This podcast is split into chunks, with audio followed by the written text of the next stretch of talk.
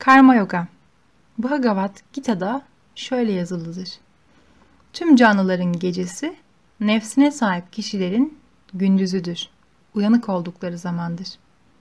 Bütün canlıların uyanık oldukları zaman içine dönmüş bilgenin gecesidir. Bu ifadenin anlamı şudur. Aydınlanmamış olanlar için yüce gerçek gece gibidir. Onlar bu yüce gerçeği anlamaya çalıştıkça zihinleri karışır ve her yer karanlık olur. Ancak aydınlanmış olanlar tamamıyla gerçeğe uyanmış durumdadırlar. Üstelik bu aydınlanmış kişiler için ad ve formlardan oluşan fiziksel dünyada gün gibi aşikardır. Ancak bu aydınlanmış kişiler fiziksel dünyada gecenin karanlığını görürler. Upanishadlarda şöyle denilir. Dilediğince hareket edebilme etisine sahip olan Yüce Efendi, duyu organlarını geçici doğal yeteneklerle donatmakla onları yaralanmalara maruz bırakmıştır. Dolayısıyla bu duyu organları ile insanlar sadece dışarıdaki nesneleri algılayabilir ama kendi özlerini algılayamazlar. Ancak ölümsüzlüğü arzulayan sükun içindeki bir insan kendi özünü gözleri kapalı olarak görebilir. Dünyasal insan duyu organlarını fiziksel nesneleri algılamaya yönlendirir. Ancak ruhsallık arayışı içinde olan insan ruhsal öğretiler yardımıyla tüm organlarını kendi özüne yöneltir. Zihin doğası itibariyle katıksız ve saftır. Gerçeği yansıtmaya yeteneklidir. Gerçeğin görüntüsünü zedeleyen zihindeki kusurlar, arzular ve bağlılıklar tarafından yaratılmıştır. Onlara karşı yabancı kalmak yoluyla bu kusurlar ortadan kaldırılabilir ve bu da ruhsal disiplinler yoluyla sağlanır. Ve bu şekilde aydınlanmamış insan aydınlanır. Nesneye gerçekliği veren doğrudan algılamadır. Dinin temelini oluşturan Tanrı ve ruh, aydınlanmamış insana yabancı ve tuhaf görünürken, fiziksel nesneler doğrudan algılandıklarından ötürü aydınlanmamış insana gerçek ve net görünürler. Genel olarak kabul görmüş bir gerçek şudur ki, doğrudan bilgiye duyu organları aracılığıyla ulaşılırken, dolaylı bilgiye bir insan veya bir kitap aracılığıyla ulaşılır. Bazı durumlarda bir insan Tanrı veya ruh ile ilgili entelektüel bir bilgiye sahip olabilir. Ancak onun için hala canlı bir bilgi niteliğinde değildir. Çünkü doğrudan bilgi aracılığıyla kanıtlanmamıştır. Ancak duyu organları ile doğrudan algılama durumunda bile yanılgı olasılığı vardır. Gözler yoluyla hayal görülebilir ve bu gerçek değildir. Herhangi anormal fiziksel durum insanın dışarıdaki nesneleri görüşüne zarar verebilir. Örneğin insanın ateşinin yükselmesi gerçek olmayan görüntülerin doğrudan algılanmasına neden olabilir. Böyle de olsa doğrudan bilgi dolaylı bilgi yoluyla yatsınamaz. Fiziksel dünyaya ait apaçık gerçekler sadece kutsal yazılarda söylenenler veya mistiklerin söyledikleriyle yatsınamaz. Bu apaçık gerçekler ancak başka bir tür gerçeğin deneyimlenmesiyle yatsınabilir ki bu da Vedanta'da Brahman olarak geçer. Gerçeğin doğrudan deneyimlenmesi ancak ruhsal öğretiler yoluyla olasıdır. Hinduizm'de bunlara yoga adı verilir. Hazreti İsa ise şöyle demiştir. Arayın, bulacaksınız. Kapıyı çalın, açılacaktır. Hazreti İsa'nın burada kastettiği şey ruhsal öğretiler ve doğrudan deneyimdir. Kutsal yazıların gerçek anlamı ruhsal öğretiler üzerine çalışma yapan kişilere aşikar edilir. Eğer ruh ihmal edilir ve sadece yazılar üzerinde durulursa değişik dinlere ait kutsal yazılar arasında bir uzlaşım sağlanamaz. Örneğin İncil'e göre Hristiyanlıkta baba oğul kutsal ruh üçlemesine inanılır ve Hazreti İsa Tanrı'nın oğlu olarak kabul edilirken İslamiyet kutsal kitabı Kur'an-ı Kerim'e göre Tanrı'nın birliğini kesinlikle vurgular ve Tanrı'nın bir oğlu olabileceğini kesinlikle reddeder. Ancak şu unutulmamalıdır ki kutsal yazılar sadece zihni aşan gerçekleri gösterirler ve bu gerçeklerin esas doğasını hiçbir zaman da doğrudan doğruya açıklamazlar.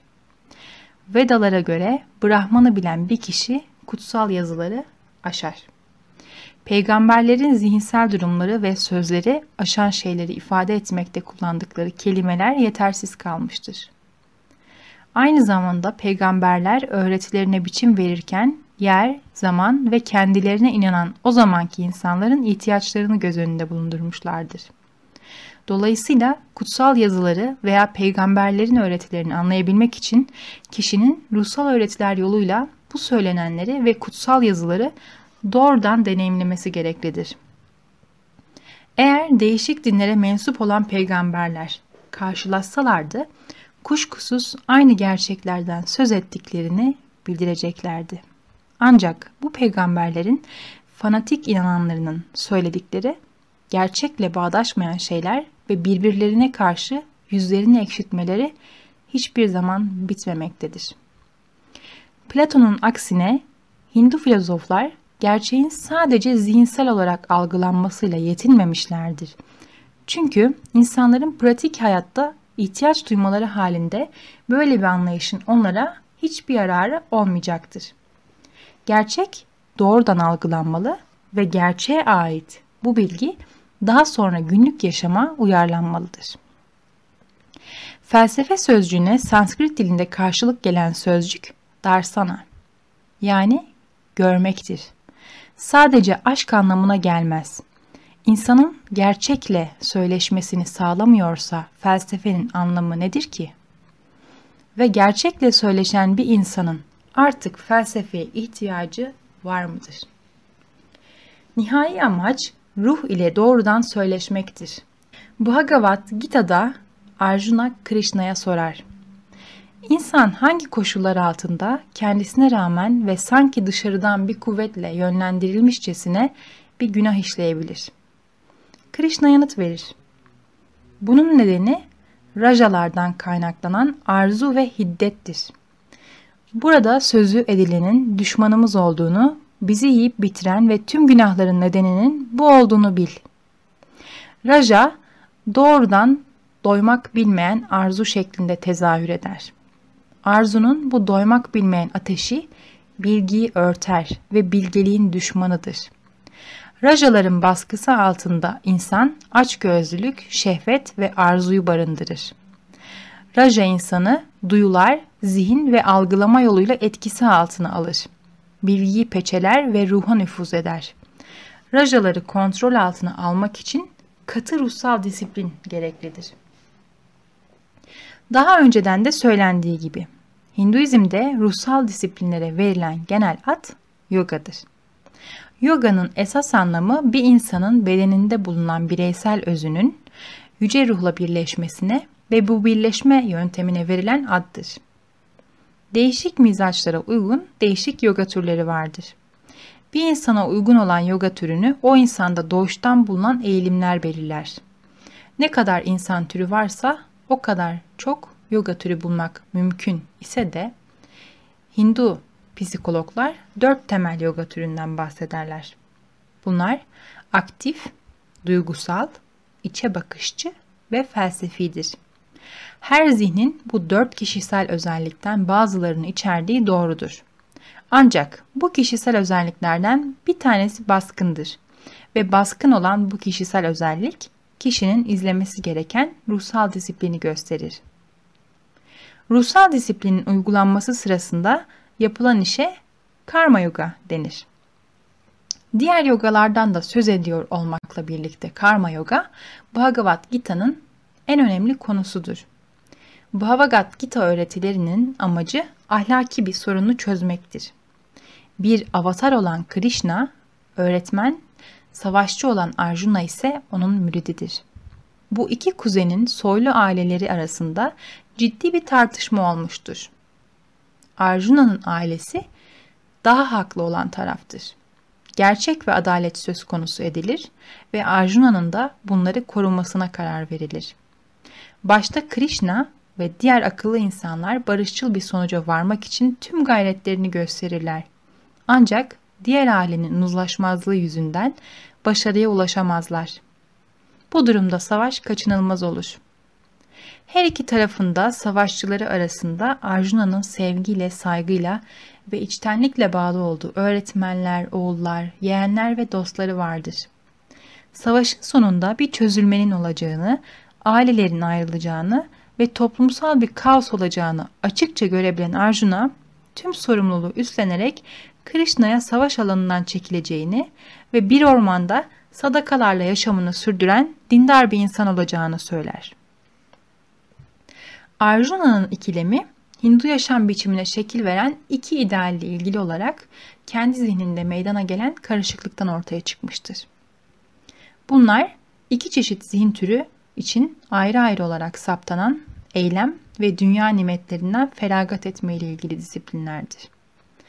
Eylemle ilgili kurallara, toplumsal zorunluluklara uyan, dünya ve kişisel özün gerçek dışı olduğunu ileri sürmeyen insanların büyük bir çoğunluğu tarafından uyulur. Onlar burada ve gelecekte mutluluk arayışı içindedirler. Ancak kendini bilmenin yaşamın en yüce vazifesi olduğunu farkına varan ve dünyada veya cennette olsun maddi deneyimlerin geçici olduğuna inananlar dünya nimetlerinden feragat etmelerini sağlayacak öğretilerin izinden giderler ve görüngüsel dünyaya bağlanmaktan kurtulmanın yollarını ararlar. Her iki disiplin de toplumsal dengenin sağlanması açısından gereklidir. Ancak bu iki disiplinin etkinlik alanı karıştırılmamalıdır. Şüphesiz Arjuna dünya nimetlerinden feragat etmesini gerektirecek disiplinlerin izinden gitmeye hazır değildi. Çünkü topluma karşı olan vazifelerinin farkındaydı ve ölümlerini büyük üzüntüyle karşıladığı akraba ve arkadaşlarına hala bağlıydı. Kendisi iyi veya kötü şeklindeki dünyasal değerlerin yanıltıcı doğasını görmesini sağlayabilecek ruhsal düzeye henüz ulaşmamıştı.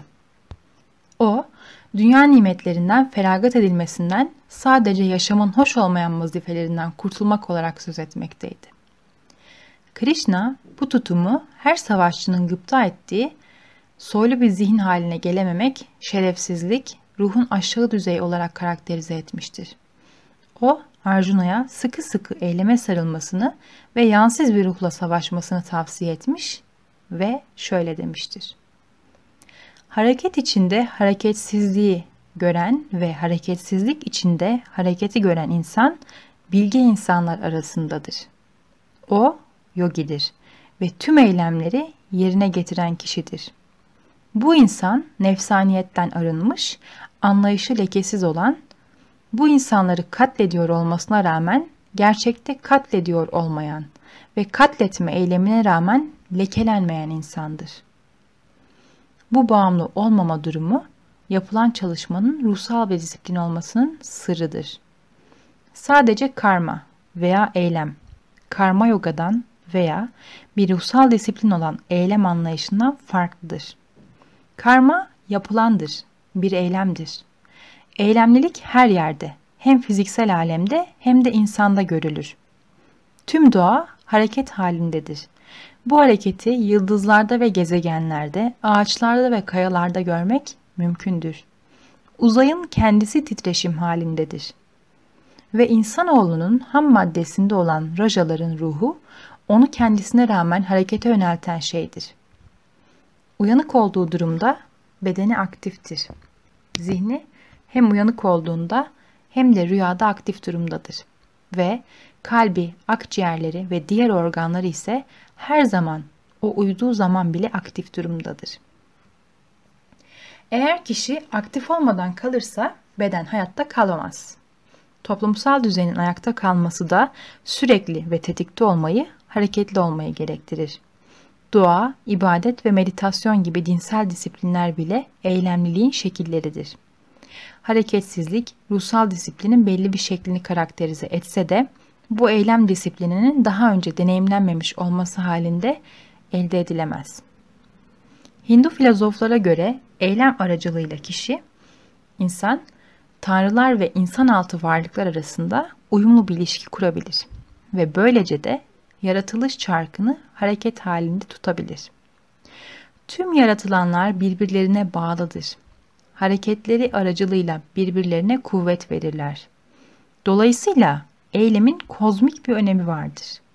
Eylemin kozmik önemini reddeden ve sadece bencil amaçları için yaşayan insan boşuna yaşıyor demektir. Sadece kendisi için yemek pişiren insan günah yemektedir. Bhagavad Gita'ya göre Efendi en başta insanları yarattığında onlara hareket eğiliminin tohumlarını ekmiş ve onlara çalışma yoluyla sadece sayıca çoğalmakla kalmayıp aynı zamanda da mutlu olma arzularını yerine getirmeleri emrini vermiştir. Yapılan bir iş eğer kişisel bir kazanç sağlama arzusu olmaksızın yerine getirilirse bu iş ruhsal bir faaliyet haline gelir. Böyle bir faaliyet organik olmayan dünyada görülen mekanik hareketten veya rasyonalite seviyesinin altındaki içgüdüsel hareketten veya ortalama insanın ben merkezli hareketinden tamamıyla farklıdır. Sıradan karmanın bağlayıcı bir niteliği vardır. Sıradan karma süptil izlenimleri yaratır ve bunları geride bırakır.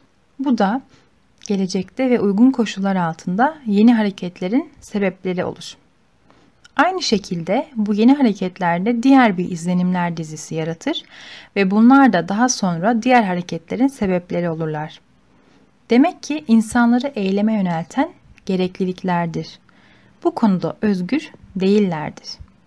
Burada insanın nasıl olup da sebep sonuç yasasının bağlarından kurtulup özgür olarak yaşayabileceği sorusu akla gelmektedir. Çözüm karma yogadadır. Karma yogada hareketin sırrı yatmaktadır.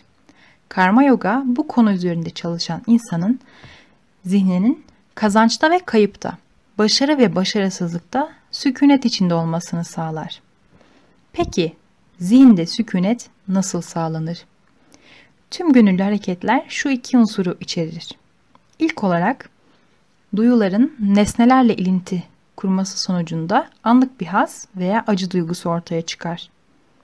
İkincisi ise bu hareketin yerine getirilmesini teşvik edeni yani hareketin sonucunun meyvelerini beklemektir.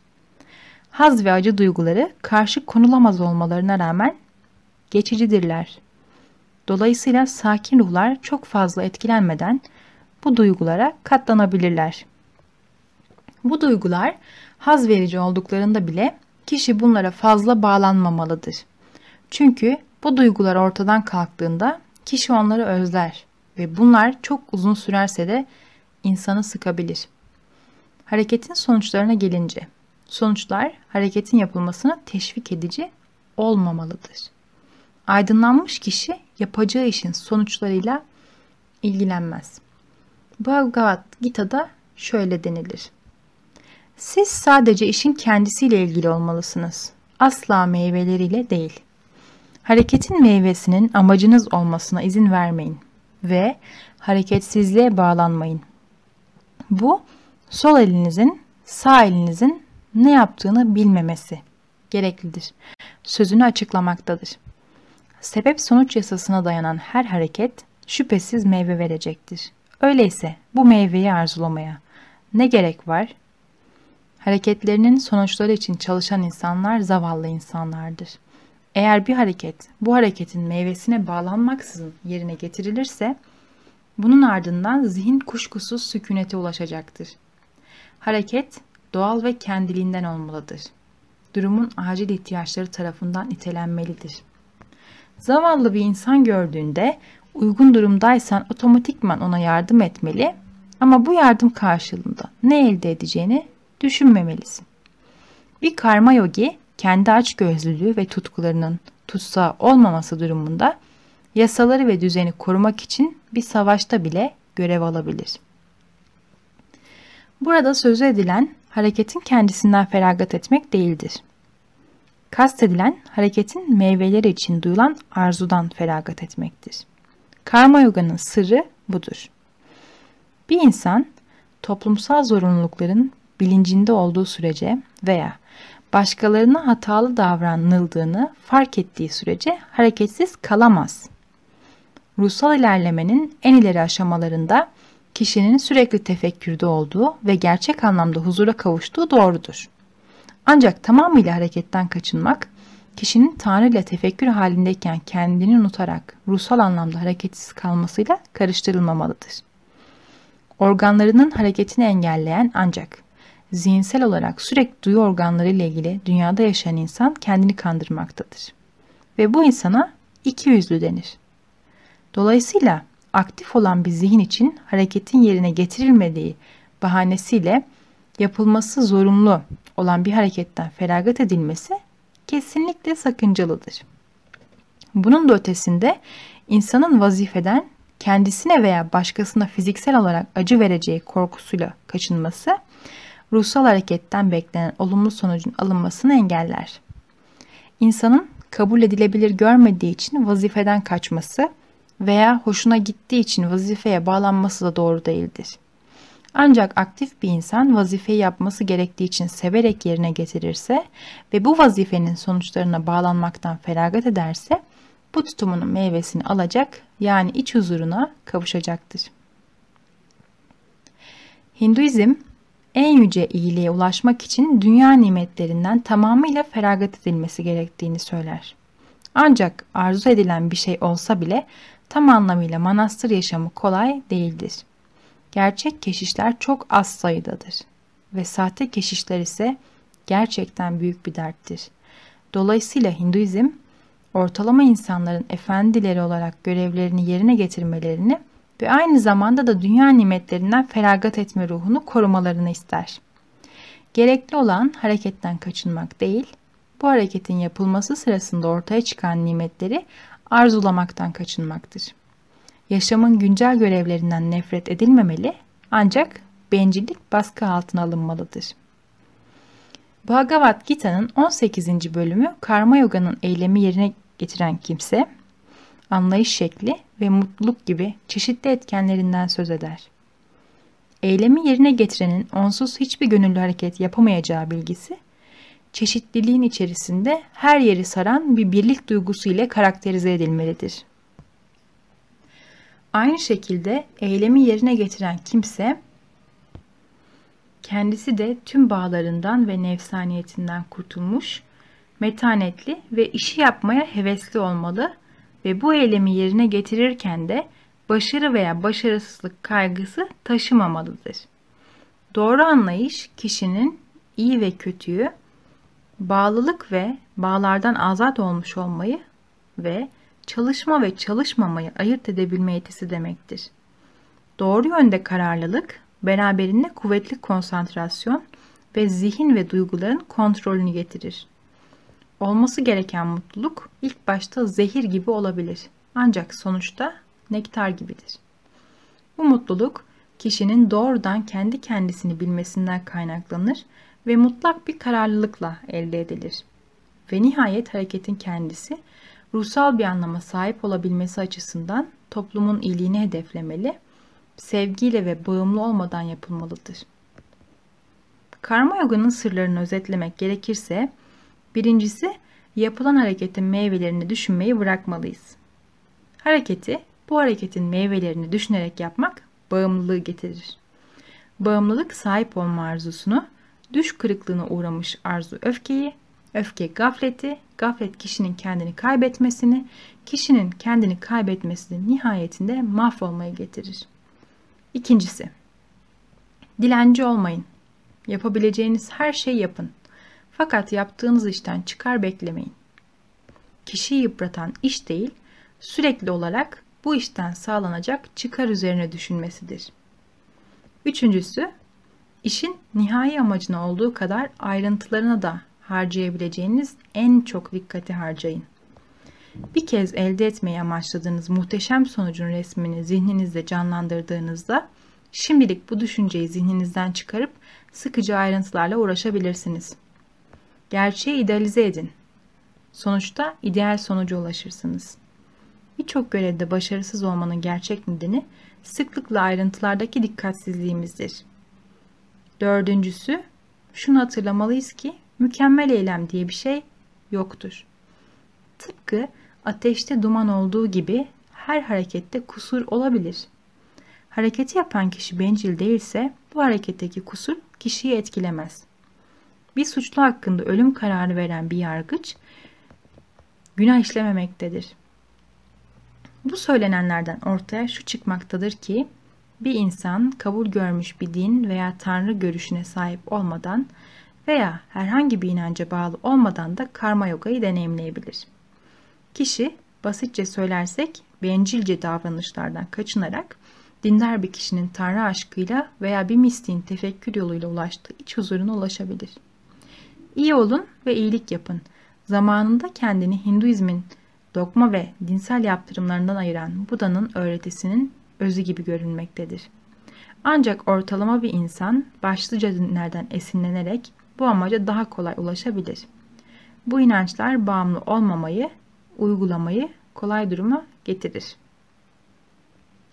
Özetlemek gerekirse, iki çeşit din vardır. Biri kişisel tanrı ile ilintili olan, dualistik olanı, diğeri ise her ne kadar tam anlamıyla din olarak adlandırılamazsa da kişisel olmayan gerçekle ilgili olan dualist olmayan dinlerdir. Dualist dinler temel olarak sevgi yoluyla Tanrı'ya ulaşırken dualist olmayanlar felsefi ayrıştırma yoluyla kişinin kendini bilmesini yoluyla Tanrı'ya ulaşırlar. Bu dinler uyarınca yapılması gerekenlerin doğru bir şekilde yapılması halinde her iki yolda inananları idealine ulaştırır.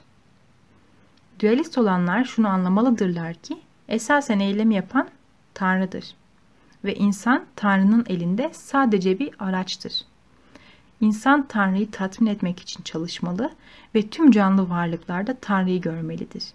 İnsanlara hizmet etmek bir ibadet şeklidir.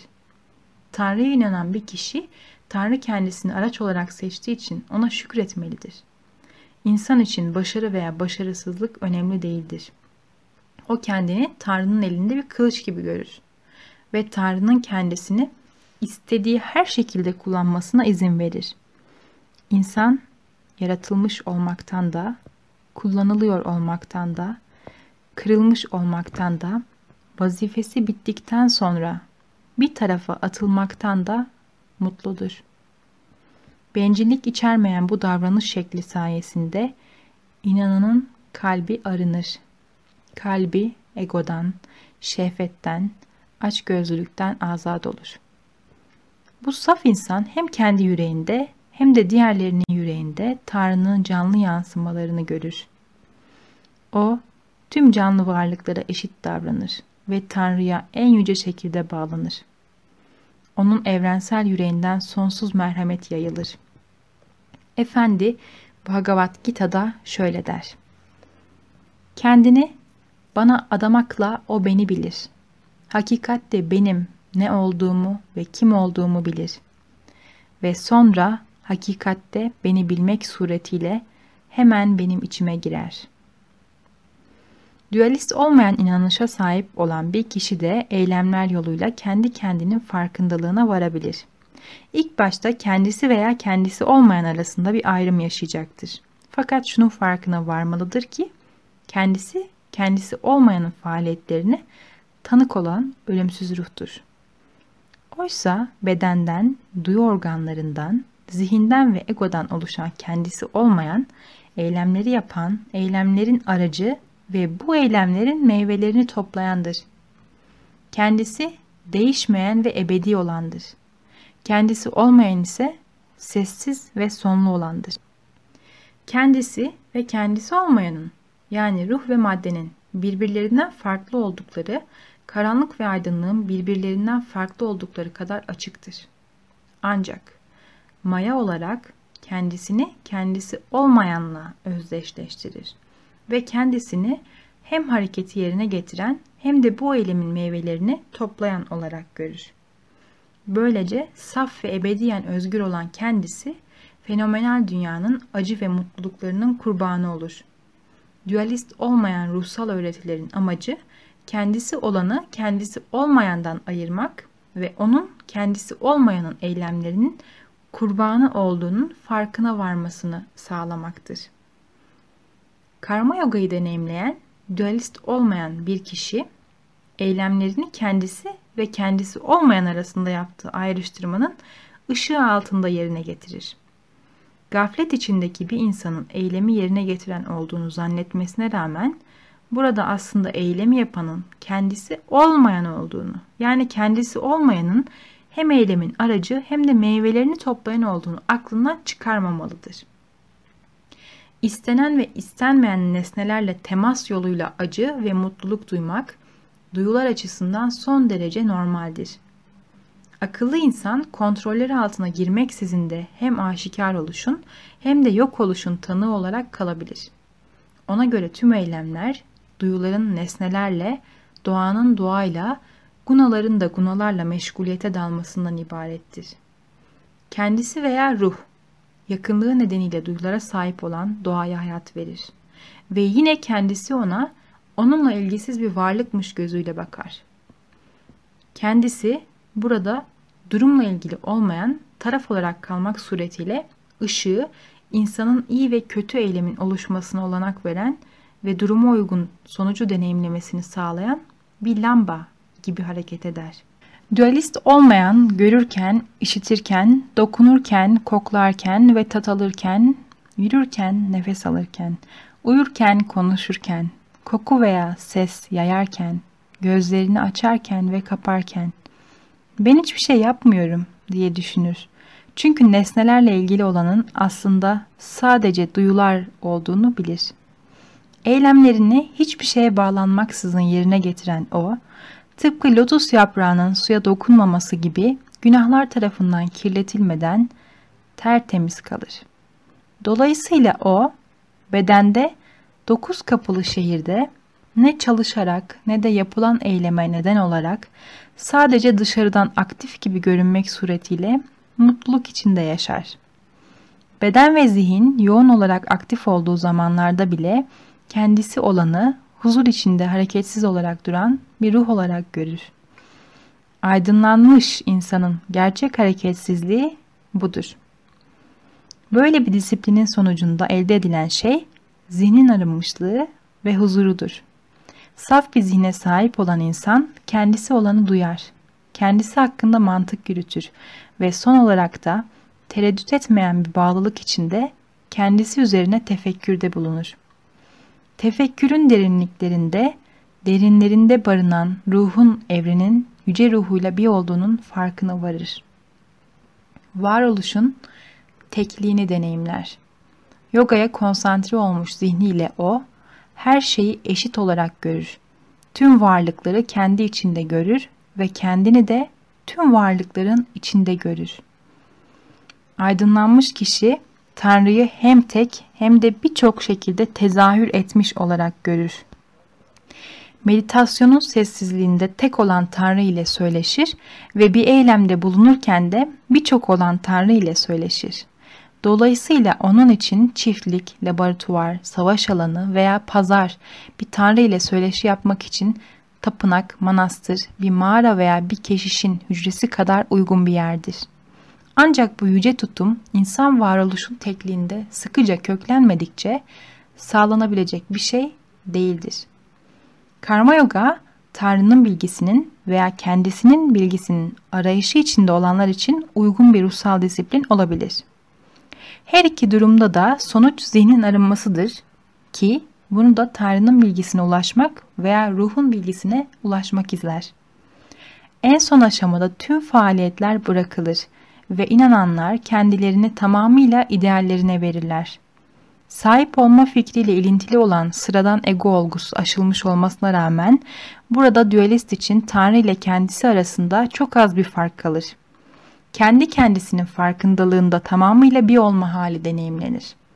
Daha sonra hem dualist olan hem de dualist olmayan kişi yerine getirmesi gereken işlevlerini tüm dünyanın iyiliği için yerine getirmeye devam edebilir. O zaman bile dualist olan ve dualist olmayan kişi Tanrı ile veya kendisi olanla günlük söyleşilerini devam ettirir. Hazreti İsa Gün içindeki yoğun ruhsal yardım vazifelerinden sonra akşamları kalabalıktan uzaklaşıp Tanrı ile söyleşmek için köşesine çekilirdi. Aydınlanmış ruhların zihinleri tamamıyla gerçeğin bilgisiyle dönüştürülmüş olduğundan onların faaliyetleri en küçük bir bencillik bile içermez. İnsanoğlunu ebedi olarak kutsayan bu faaliyetlerdir. Işığın mücevherleri, kova çağının hedefleri nedeniyle iyi niyetli öğrencilerin bir araya gelmesinden oluşan organik bir yapıdır. Grup, gelecek olanın yollarını hazırlar ve insanlık ailesinin gelişimine ışık tutar. Amacı yaratılışa destek olmak, yolu arayanlara yolu göstermektir. Bu yol, Himalaya bilgeliği ve beyaz kardeşliğin yoludur. Işığın mücevherleri kar amacı gütmez. Dünyaya ve canlılara hizmeti önemser. Öncelik oradadır. Öğretilerinin temelinde kova çağının özgürleştirici etkisi vardır. Bir önceki dönemin, balık çağının korku dolu, adanmışlık duygusuyla ve düşüncesiyle hareket edilmez. Aklın nedenselliği ve alevi içinde ilerlenir. Eğer bir adanma arayışı varsa, adanılacak bir şey söz konusu olacaksa, o da grup ve insanlık ailesidir. Grup kendi hedefleriyle, prensipleriyle, değerleriyle ve inançlarıyla ilerler.